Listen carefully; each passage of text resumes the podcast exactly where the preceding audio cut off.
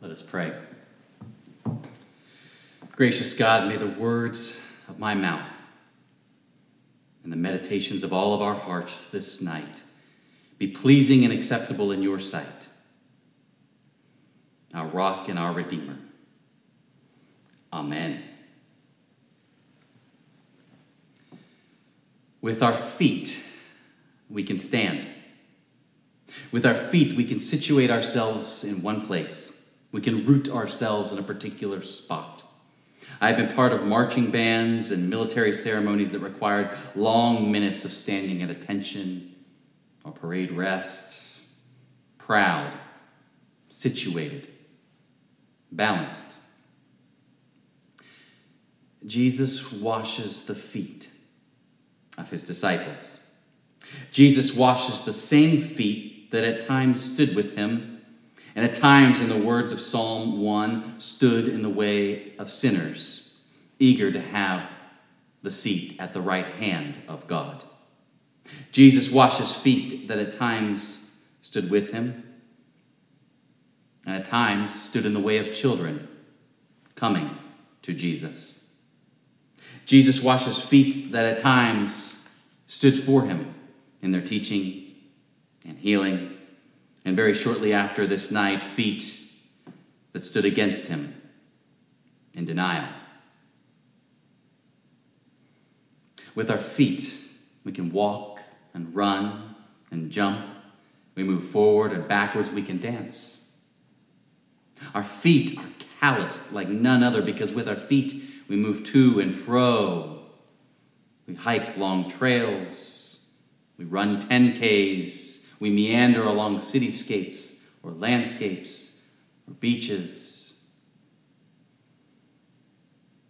Jesus washes the feet of his disciples.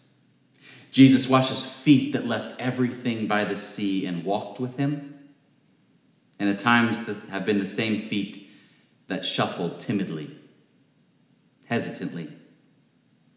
Jesus washes feet that at times followed him and at times those feet are the ones that walked right by a man in a ditch. Jesus washes feet of those, those feet that have run and are running a good race, and at times those same feet run and trade him for 30 pieces of silver. In Jesus' time, foot washing was a task reserved for the lowest of servants, and Jesus takes that place and, and touches the feet of those who have stood and walked and run in so many places and ways, and he washes them with water. And then he takes a towel and he dries them clean. Vulnerable, tangible, kind. You do not realize what I am doing, but later you will understand, he remarks. For his gesture points to the truth he will offer most fully and clearly upon the cross when he lays down his life in humility for all of humanity, regardless of where we have stood, where we have walked, where we have run. How does Paul put it in the book of Romans?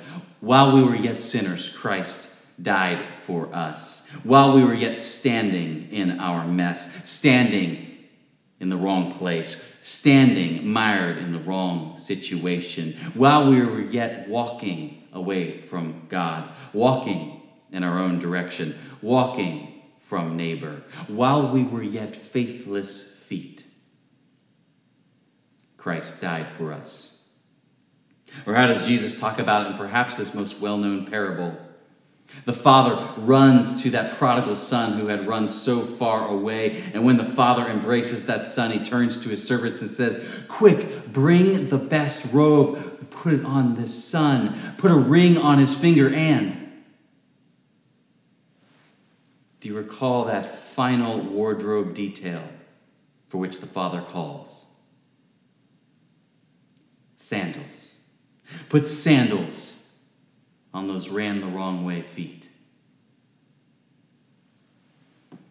Have you known love extended to you despite where you have stood or where you have walked? Have you known the waters of grace poured over even the most calloused parts of your heart? Ours is a God who washes contradictory and even faithless feet. Ours is a God who washes tired and aching feet. Ours is a God who washes feet who do not move around so much anymore. Ours is a foot washing God who then turns to us and says, As I have loved you, so you must love one another.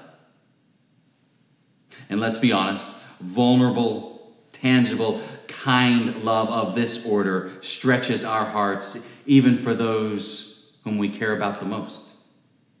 What is it to offer such grace to feet who stand against us, or in our way, or in God's way? What is it to offer such grace to feet who walk in other ways? What is it to offer such grace to feet anxiously scurrying about to procure resources or shelter or food? What is it to offer such grace to feet tired from long shifts of stalking or delivering, homeschooling, or taking vital signs? What is it to offer such grace to feet stilled in loneliness? What is it to offer such grace to feet surely too calloused even to notice the gift of water lavished upon them? But then I recall how this passage begins. John tells us Jesus knew that the Father had put all things under his power and that he had come from God and was returning to God. John wants to be clear that Jesus is assured within in himself that God has empowered him, God has sent him, and he will return to God. Which is to say, all of whatever happens is in the hands of a good God who will not fail.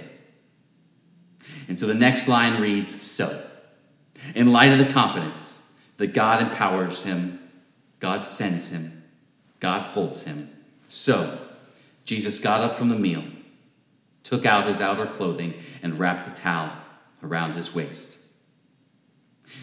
Jesus is not at all certain how these feet will move after being washed.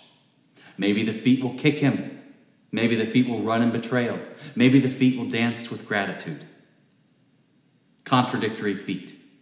Whoever fully knows how they will move after receiving love. And yet, love does not calculate its giving based on how it might be received. Love is anchored in the assurance that upon us Jesus has breathed his power. Love is anchored in the assurance that Jesus has sent us. Love is anchored in the assurance that one day we, sh- we shall return to Jesus. Love places its hope not in immediate results. Love places its hope in Jesus with whom every act of love ultimately leads to a rising. As I have loved you, love one another. Amen.